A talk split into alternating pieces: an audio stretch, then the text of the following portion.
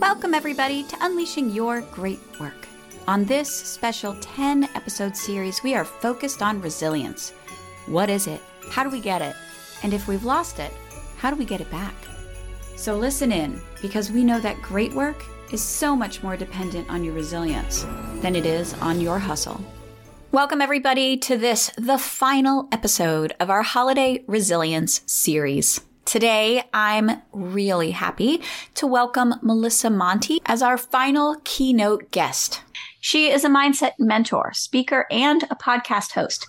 After 10 years of a downward spiral, she became obsessed with understanding the power of the mind and used what she learned to rebuild her life. Now, through her popular podcast, Mind Love, she helps tens of thousands of people each month give their minds a little love to think, feel, and live well. Mind Love has won multiple awards and is a top mental health podcast in over 70 countries and has been featured on Forbes, Harper's Bazaar, and the New York City Journal. Welcome to the podcast, Melissa. Thanks for having me, Amanda. I'm so honored to be here. Yeah, I'm honored you would be here. And that's a pretty boss bio you got there. Having a top podcast in 70 countries is pretty legit. Yeah, you know, it's one of those things where just broadcasting on your own by yourself, you can kind of forget and then you go count your wins and you're like, I think I'm doing pretty good here. you definitely, you definitely are. I love your podcast, which I'm sure we'll talk about more, but I do want to start where we always do, which is this question. Melissa, tell us a little bit about your great work.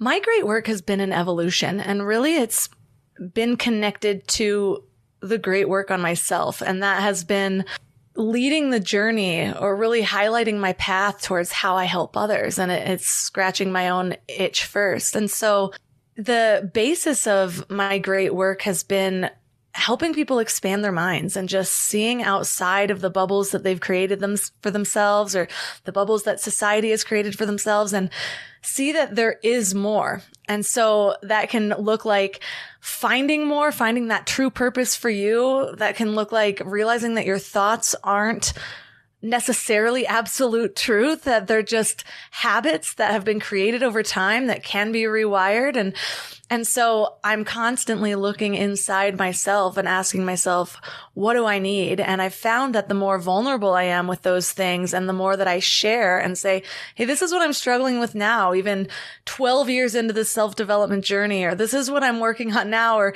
you know, I thought I had this all together, but now I'm doing the motherhood transition and I'm getting hit with these imposter syndrome and this and this and this, and this is how I'm doing it. I've found that that's really what's connected to so many people because they can see themselves in me. And I've realized that we are all struggling with, with such similar things, yet we think that all of our struggles are so unique and that no one's going to understand, but the basis of them are, are very similar. And so really me digging through my own weeds is helping me bring that great work to everyone else. Yeah, definitely. I agree with you. And you mentioned in the bio that it was out of a downward spiral, a 10 year downward spiral that sort of this whole journey began. So were you in a similar place to the one you're describing where you thought, I am the only person who's ever struggled with this and I might as well just, I don't know, give up or whatever it is that you might have thought?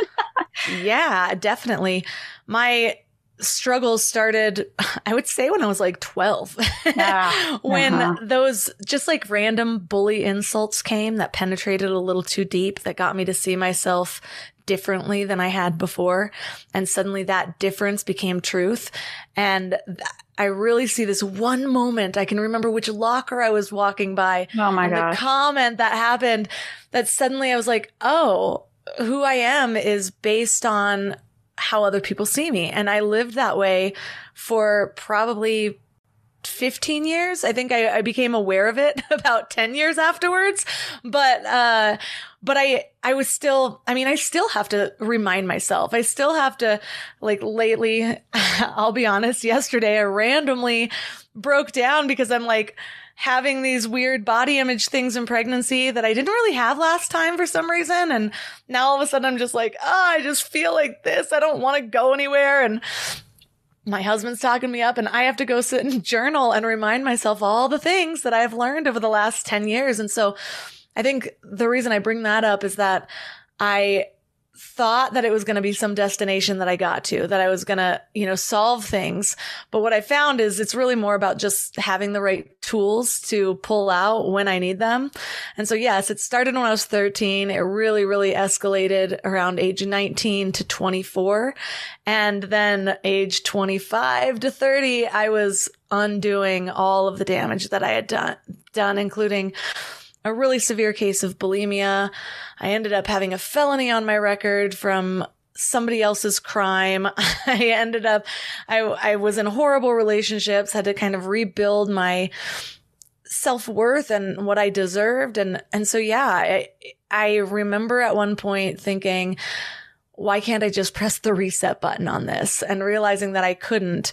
And so I had to just start from where I was. And it was this big lesson in acceptance because, you know, there were permanent marks on my record, on my body, and my gut. and, and so I still deal with those things. But what I found is that for a long time, I thought that my walls were closing in, that I was losing all of my opportunities and my options. And what I came to realize is that sometimes those limitations, sometimes the things that are taken away are actually just guideposts steering you toward a higher purpose. And so that's what I remind myself every day when something feels like it's taken away or I can't do something or why is the world shutting down or why can't I do this anymore? Or why are my speaking gigs canceled in 2020? Well, what is this leading me towards? And that's been really helpful, not in just acceptance, but in trust that there's something greater than what I might see in from my limited perspective at this moment. Yeah. Wow. There's a lot of amazing points in there. And I, there's a couple that immediately came to mind. And one is you mentioned that this happened at around 12 or 13, which of course, since that's when your identity forms, right? You go from just absorbing what people tell you to questioning and forming your identity and releasing parts that you think aren't serving you. And it's also the time when that when the other people's perspective like your peers become the thing that guide what you're going to do. So it makes sense that at that formative moment like in that sensitive period if you got a piece of information it's like imprinted on your soul right? It's like a really deep time to think you learn something about yourself. And i know that there's not a person on the planet who didn't learn something about themselves that they wish they didn't believe or know or whatever. And your perspective talking about kind of how you have to go there and heal it and then go there and heal it again. And then as more and more experiences pop up, you just go there and heal it again is, I mean, maybe on the surface, if you're not thinking about it too hard, it feels like this, dang it, like, why can't I just, like you said, reach the destination of healed? But really is such a beautiful reflection of the human experience of just continuing to grow. I love it so much. And now you're a mother, which means you get to heal yourself and take on the burden of trying to navigate the creation of a self in your children. So that's that's a lot. And so tell me like what is what did you learn in the 5 years of you said from I think 25 to 30 you were really unpacking or undoing a lot of the damage. What would you say are some of the big things? And obviously, you have a, a massive podcast where you go on and on about all of them, but what would you say are the biggest realizations that you made that helped you kind of develop this skill set? I think that it's that I need time with myself in order to find out all of these things. Just like how you kind of illustrated that going back in, heal it, coming back out, going back in, heal it. One thing I want to add to that is that each time is different. It's not just the same thing over and over again. It used to be before I added the layer of introspection. It used to be, oh God, I'm struggling with bulimia again. Oh, I'm p- binging and purging again. Cause I had no idea how to ask myself the questions, how to give myself what I needed. It was just this willpower. I'm not going to do this again and wondering why I kept falling down that hole. Now, with this added layer of introspection and spending time with myself and getting to know who I actually am, it's like reading a book for the third time. You get different things from it. You, it's not just the same messages that hit. Suddenly you'll be like, I don't even remember hearing this paragraph before. Why? And it's because you weren't ready for it. You know, you needed the other context. And then once that's padded on, you have this foundation of knowledge and then it's one layer deeper. And so I used to think that, you know, of course I know myself the best because I spend all of this time with myself. But we all know people, and it might even be ourselves, where their partner says, Oh, I know her better than she knows herself. Why is that? Because from the outside perspective, that person's able to see patterns in a different way. And so often we're just living our lives on autopilot, blindly repeating our patterns and not even really noticing that they're there. Well, it, I liken it to say you meet somebody off Tinder. I don't know the cool new apps these mm-hmm. days. and me neither. you can go on 30 dates with somebody that are two and a half hours long. And so you'd think you'd know them really well, but if you're only going to a movie theater every single time and just watching the show, do you get to know them at all? No. You get to know them over coffee and talking and watching them do things and, and so often we're like just sitting in the movie theaters of our own life, just watching the entertainment go by, just sort of witnessing, but not reflecting. And so now what my introspection looks like and it, I, it takes different forms depending on my mood. I do meditate every single day, but sometimes it's just, you know, getting in a blow up fight with my husband and driving to go get a chai latte to make myself feel better and sitting there and asking myself questions like, is the story that I'm replaying in my head about how he's the bad guy and he did this to me actually true? Is there another way to look at it? What was my part in this? Where was I self? You know, just what questions come to mind? I really like the basis of Byron Katie's four questions. Uh, and it just starts with like, is this true? Can I absolutely believe this to be true? Can you turn it around and just reword it? Those are really helpful. Now I've gotten to a place where if I, if I give myself that space, I trust that the questions, the right questions are going to come up. And then also trusting that I already have the answers inside of me. So the first like five years of my self development journey were finding all the books. And I did need that. I read so many books, listened to all the books, and it got me to see things in a different way. What I've learned over time is that that wisdom was always inside of me. And maybe I did need all those books to kind of pack in to, to give myself more confidence to be able to access that. But so often all we really need is space. And that's not what we aren't used to giving ourselves because we have space and all of a sudden we're picking up our phones and we're scrolling through Facebook or Instagram or TikTok or whatever it is. And then we're wondering why we don't come up with any new ideas or why we can't see out of our patterns or, or, whatever it is. And it's like, well, have you actually even made that intention in your life? Have you set that intention and then given yourself the space?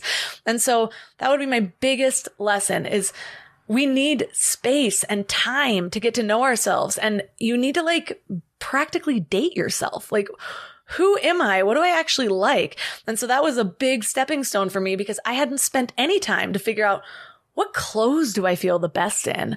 What do I like to do? When do I feel pretty outside of anybody else ever seeing me? What, what lit me up last? What brings me down? What would I rather not do? And I realized that half my life, actually, I would go as far as saying 100% of my life was built around everybody else and not really what was at my core. And so figuring out what my core values were, what my interests, what my aspirations and, and what I wanted to leave behind when I'm gone. Those things were just huge because at least then I knew the end of my GPS destination. I might not know the next turn that I'm taking, but I knew the broader view and and it was something that I was able to follow no matter how many missteps I took over those years because I could not undo everything at once and I had a whole lot of bad habits to rewire but I at least had this glimpse of where I was going and that was necessary. Yeah, you know, everything you say sort of harkens back to this feeling of like radical self acceptance and radical self trust. Because even in a moment where you're behaving badly, which isn't to say that going to get a chai latte is behaving badly, right? But we, when you're in your most reactive, or when uh, maybe I'll just say from my perspective, when I'm in my most reactive, least empathetic, like most angry, you know, forceful self, there's still and this is definitely something that just builds over time by knowing that with time and space and, and introspection, I can trust me to come back down out of the reactive place that I was in and find my way back to empathy and caring and being able to see myself more clearly. And that was, you know, a long journey of discovery. And it sounds very similar to what you're describing. So it's like you're going to still struggle with the same things in different ways and you'll you're going to be in new situations under different stressors right like when you were talking about dating the guy on tinder it's like you can't just go to the movies you got to see him online at the grocery store where the checker is really slow is he going to turn into a jerk? You need to know that. you need to see your the other people under stress and you don't know them. And the same is true of yourself, but we have this tendency the minute we're under stress to dissociate from you know seeing ourselves as objectively as you know being able to see our patterns and stuff like that. So that's really fascinating. So what were some of the things that you found obviously introspection, but like, are there, you mentioned meditation. What other skills do you feel like were the first and really powerful tools in your, in your toolbox to kind of give you that glimpse of where you wanted to go and how you were going to be able to like first army crawl and then like walk and then run in the direction you wanted to go? The very first thing for me that was honestly life changing was yoga, but yoga isn't the necessary aspect of it. It's that I finally found something that connected me to myself that I could build on. And it spawned in every direction of the ways that we need to, the things that we need in order to be happy. And, and one of them was seeing my body in a different way, kind of feeling it. Because as I said, I struggled with bulimia for over 10 years and it was a pretty severe case. You know, if I felt fat one day, I was contracting in, I was like hide my abdomen. Like I realized all these patterns that I did where I would shrink myself and I mean, actually physically trying to force my body to shrink. And then suddenly in yoga, the first place I went that I loved was a place with no mirrors. So many yoga studios have mirrors. I will tell you that I prefer the ones with no mirrors because you have to get in there. You have to feel how your body feels rather than looking and again judging. And so I had this yoga place with no mirrors and I'm just feeling like I'm in my own element. I'm still getting a workout. I'm feeling these little minute muscles and how my body is holding me up. That was so powerful for me. Along with, you know, the introspective shavasana at the end. But then in doing that, in immersing myself in something that I loved, all of a sudden I was surrounded by a community of people who also loved this thing that has was becoming so important to me. And so if it's it, could have been a theater class. It could have been a painting class. It could be just like gardening, you know, at the community garden down the street. What is that thing that connects you, uh, that immerses you in your life to where you can't just detach and disassociate. And so for me, that was yoga. And because of my background with an eating disorder, body image issues, that physical form was really, really important. But then now suddenly I'm surrounded by a bunch of other people who have that mindset, you know, the yogi mindset, the, the kind of everyone's on this growth journey, whether they realize it or not, whether they're at the beginning or they're speaking in the front of the class. And, and then I started finding friends from there. And so that was huge for me as well, because so many people find themselves in a position where they want to change their life. And they almost see that it's impossible because they're like, but my whole life is built around this. An example recently, I quit drinking last year and my cousin, I kind of inspired her to quit drinking. Only she is a party girl.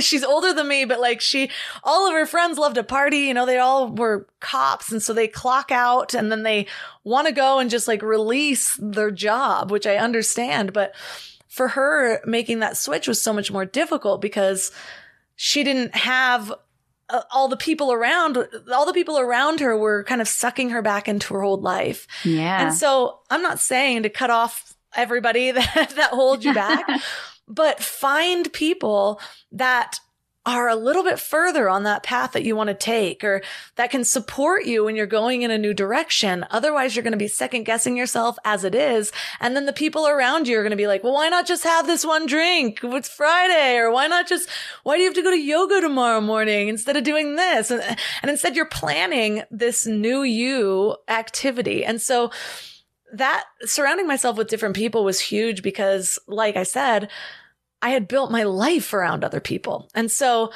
now I have a new group. I have the potential for a new group and I can start that how I want to start it. And starting that where I'm going to figure out what I like, what lights me up, and I'm going to invite people to do those things. you know, like come get this chai latte with me instead of a drink or like come like let's go do yoga in the park or let's go on a hike rather than like, you know, let's go binge drink at the uh, really cute corner restaurant. So so yes, those were the very beginning steps, but I found that whenever I'm growing on my own, I only get so far. It's when I begin to share that with other people and that might look like just vocalizing it and just saying what I'm doing confidently and you know, being okay with that regardless of the reaction.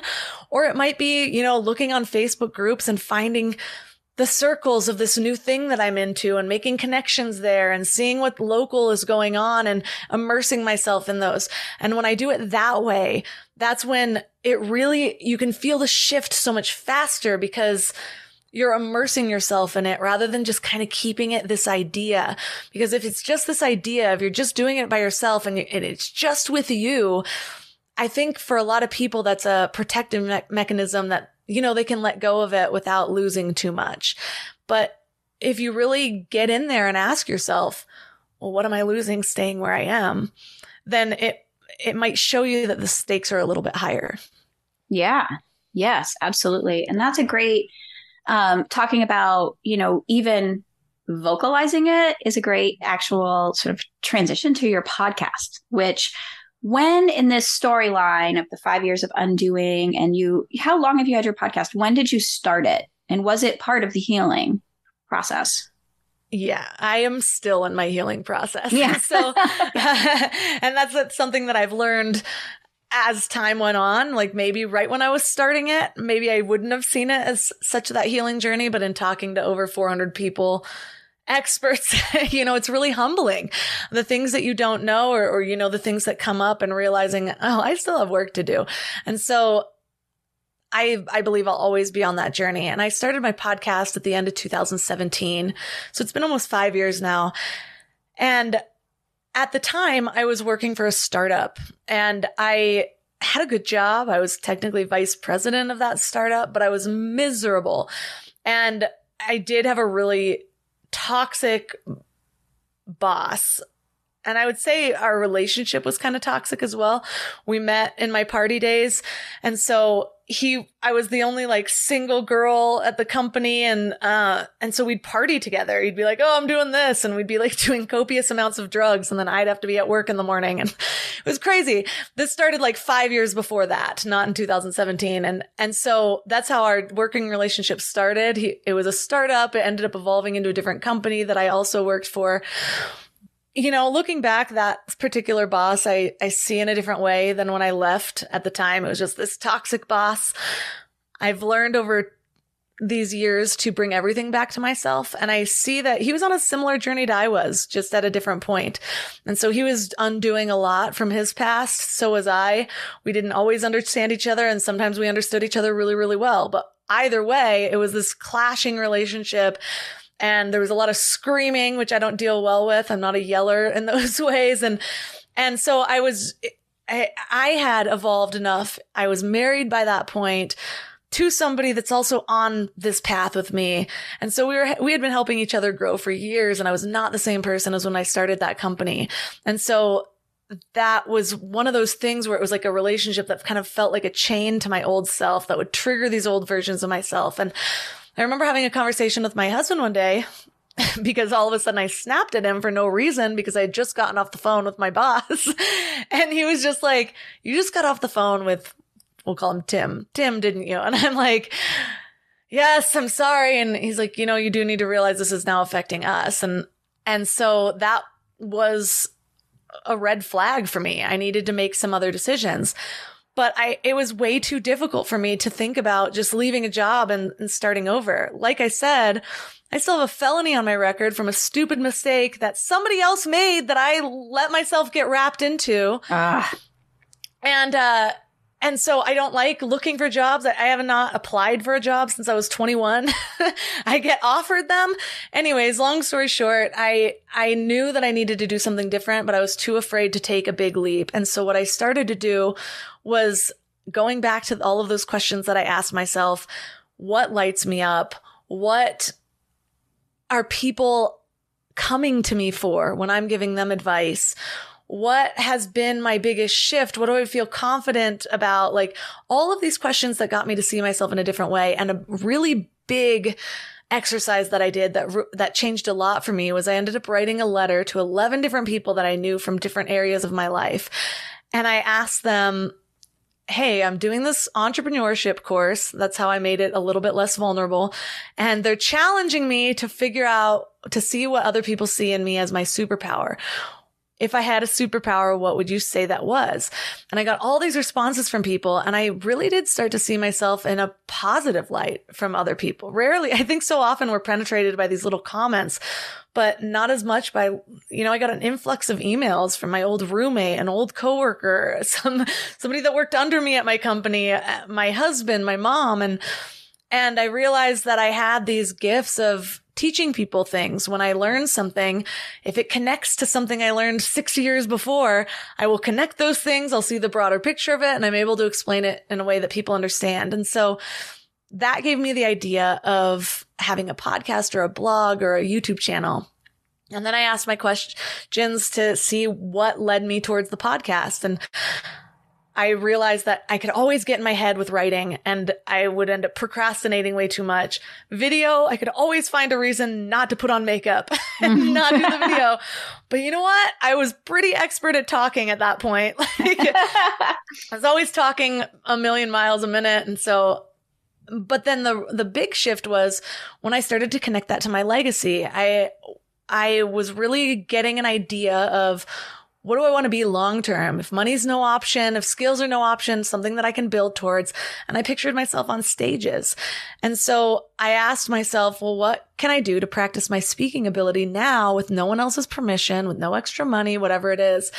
And that just clearly guided me toward a podcast. And so once I made that decision to start a podcast, it just so happened that my favorite podcast at the time was Pat Flynn's Smart Passive Income. Literally three days later, got an email that he was launching his first podcast course. So I considered it a sign and I was just kind of off to the races from there and got really lucky within three months of launching my podcast. I could tell that it was going to be successful. It had grown a good amount. And so I quit my job and decided to go all in at that point. Wow. How did you know in three months that it would be successful? What did you see? Like, what were the signs? I was, uh, it just grew much faster than uh, the average podcast. And so, and I was getting ideas. Like one, once I was actually taking action, I had been studying digital marketing for years. That's what I was doing within this startup. Before the, I got the job offer for the startup, I was looking at black hat forums on how to launch my own business. I, I knew how to put all these things together. I just was not confident enough in which piece I was going to put in there. And so at first, when I was really first going towards entrepreneurship years before, I was chasing what I thought would be profitable. Like I would find some exact domain name that had buyer's intent. Example, gifts for teen boys. like it randomly expired. And my husband and I are like, that's a great domain. It's people clearly looking to spend money. Let's like create a website. We did. We got it to grow. But then I was like, I don't even think I like teen boys, which is funny now because, yeah because now I'm going to have two eventually. Oh. and now we're already, th- we still have that domain. We're going to revive it. Don't you worry. But yeah. And so wondering why I just, I really believe that I could not finish something. What I didn't realize is that I was not connecting any of these projects to my values, to my core, to what really lit me up. And once I did that step, that's when everything was different. And so, yeah, after a couple of months, my, my podcast had grown, I think at by month two, I was getting about 2000 downloads an episode, which was a good amount. And, uh, and then I started planning my first course and, and I was getting email signups and I was really kind of creating this business and I had a little bit of money in savings. So I was like, okay, we'll give myself three months because at that, by that point, I knew I couldn't keep the, difference in how I felt when I was working on my side project compared to going back into that job was so stark that I could no longer hold on to that thing. But to get me through that three months, which people don't talk about very often, I was also able to kind of connect to that because I'm like, now I know that I'm doing this. What can I get from my current position? What data can I get? What can I practice? Because this guy has this money to push towards these tests, you know? And so I was able to test little things that I would eventually use in my business and kind of reignite my spark even for that and end up leaving the company in a more graceful way than I would have if I would have not done that and just been like, I can't handle you anymore. I gotta go. So yeah, that was, that was sort of my uh, little tiny leaps out. I like it. I, I like it. So I like to ask the question, um, where the joy comes from. So, in your great work. So, in helping other people, by helping yourself and starting the podcast and all of the pieces of it, what is the joy that you get from it? Uh, what's the biggest joy that you get from it? This is something that I'm just sort of realizing new facets to in the last few months. And I think the joy is just understanding my power in the reality that I'm creating. And I'm not just, it's not even just for my life. There was a huge key that unlocked when I had a child and realized, oh my God, none of these changes are about me anymore. Everything that I'm doing is modeling for this little guy. And my patterns are going to be his default, most likely. so like I need to clear stuff up. And so that, that highlighted something that I knew, but I didn't know on, on like a visceral level. And from that, it's led to everything else. Every change that I make, even if it's just an inner way of being, like the energy that I'm holding when I'm going and getting said chai latte, I can, I'm at this point where I can see how my energy rubs off on the person that I talk to, how just by like emanating what you are, the way you're choosing to be, the way you're choosing to be in this world gives people around you permission, whether they even realize that it's ha- happening or not. And so I've been in kind of a spiritual place lately around that where, where I can just like, I feel like I see something more than I used to see. And that is what motivates me more than just like my own inner peace and happiness. It's like I'm, I'm not just creating peace for myself. I'm creating peace. And that's the peace that I carry around. That's the love that I carry around. That's the joy. That's the passion for life that I carry around and show other people what's possible. And that makes the stakes higher for my own self growth because my, I know that my growth doesn't die with me. It's going to be passed on in a very real way with the children I create, but it's also going to be left behind in everybody I come in contact with.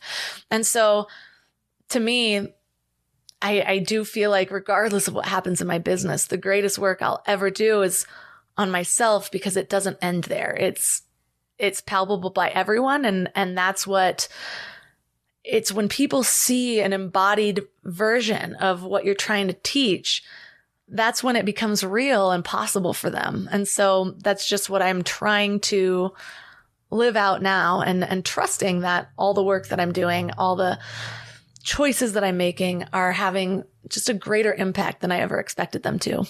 I like it. I love it. So you've come a long way and you have a lot of success in the podcast that you have right now. But I'm curious, uh, before we wrap up, I just want to know like when you look forward, some of it's just creating peace, which is amazing. But do you have something on the horizon that has you excited? Some new piece of growth. I mean, obviously, you have the baby. That's a new piece of growth. um, but yeah, in your great work, like what's next for you? So I've spent the last two years really just finding myself in motherhood. And suddenly in these last three months, I actually did a clearing beliefs exercise that unlocked all of these things for me, which I, am really wow. excited about. So I've been refocused on the growth of my business and I'm most excited about the changes to Mind Love's premium membership. So mm. as of mm. January 1st, I'm offering guided mini courses to help people really integrate the lessons from Mind Love into their daily lives. Mm-hmm. Because it's one thing to be inspired by the information, but actually applying it is the life changing part. So I'm partnering with some of my favorite guests of the show to offer mini courses and master classes every month that actually walk them through the powerful concepts like visioning exercises to get mm-hmm. clarity on what you really want, aligning with abundance, reverse engineering the effects of stress. And so just really actionable and useful mindfulness tools to create your best life. And your audience might be extra excited about this because you are featured as the very first guest expert for our January kit, which is a visioning challenge that'll help people understand what they really want, figure out why they want what they want, and mm-hmm. make sure that it's really coming from the right place. And then getting that inner desire out into the world. Uh, actually manifesting it. So I'm I'm really excited about partnering with you on that and information. I'm excited about that too. it was really fun to do. Yeah, and information for the membership is all at mindlove.com slash premium. And it's at the lowest rate that it'll ever be right now. So those who join now will get that price locked in for the lifetime. That is nice because I did notice the price and it was low. so that's great. So Mind Love Premium, is that really the best way for people if they're like listening to you for the very first time and they would love to get to know you more? Is that the best place for them to start? Well, there's also the podcast, and this is a, a ton of free information. I have over 350 episodes out. And I'm really excited about the growth of Mind Love too. I'm fortunate that it just keeps growing month after month. Wow. Listeners that do find it tend to stick around. So my listener base is really loyal, which is something that I'm proud of. And mm-hmm. the feedback that I've received from that is that people just love the vulnerability. Uh, there's a lot of influencers out there that are showing their highlight reels, and we like to keep it actually real.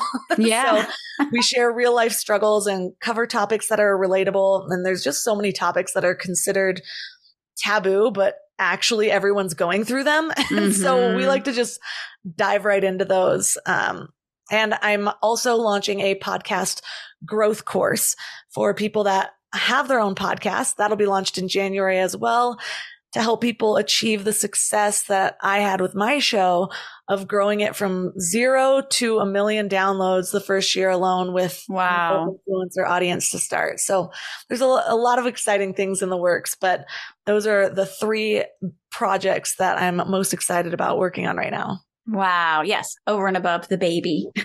this is a big oh, project. Oh yeah, too. that's just growing. It's kind of the passive income strategy, you know. passive income. yeah, you really have to invest for a long time before that one turns around for yeah.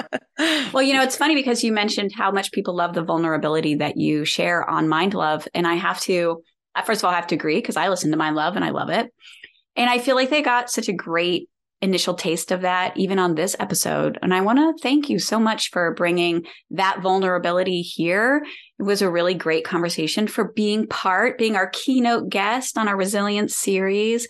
Um, my podcast just hit 50 episodes, the, the episode before this one. So I am just so excited to be able to celebrate with you. And thank you so much for your time. Thank you for having me. It's always a pleasure. Hey, if you're enjoying this podcast, you've got to check out the Great Work Community. The Great Work Community is where change making entrepreneurs make drama free progress together. Come on over for a co working, accountability, coaching, and just in time courses.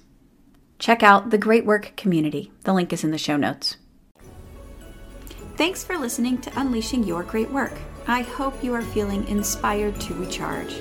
If you'd like to turn resilience into legacy, grab a copy of my book, Great Work. Do what matters most without sacrificing everything else. You can get it wherever you get books.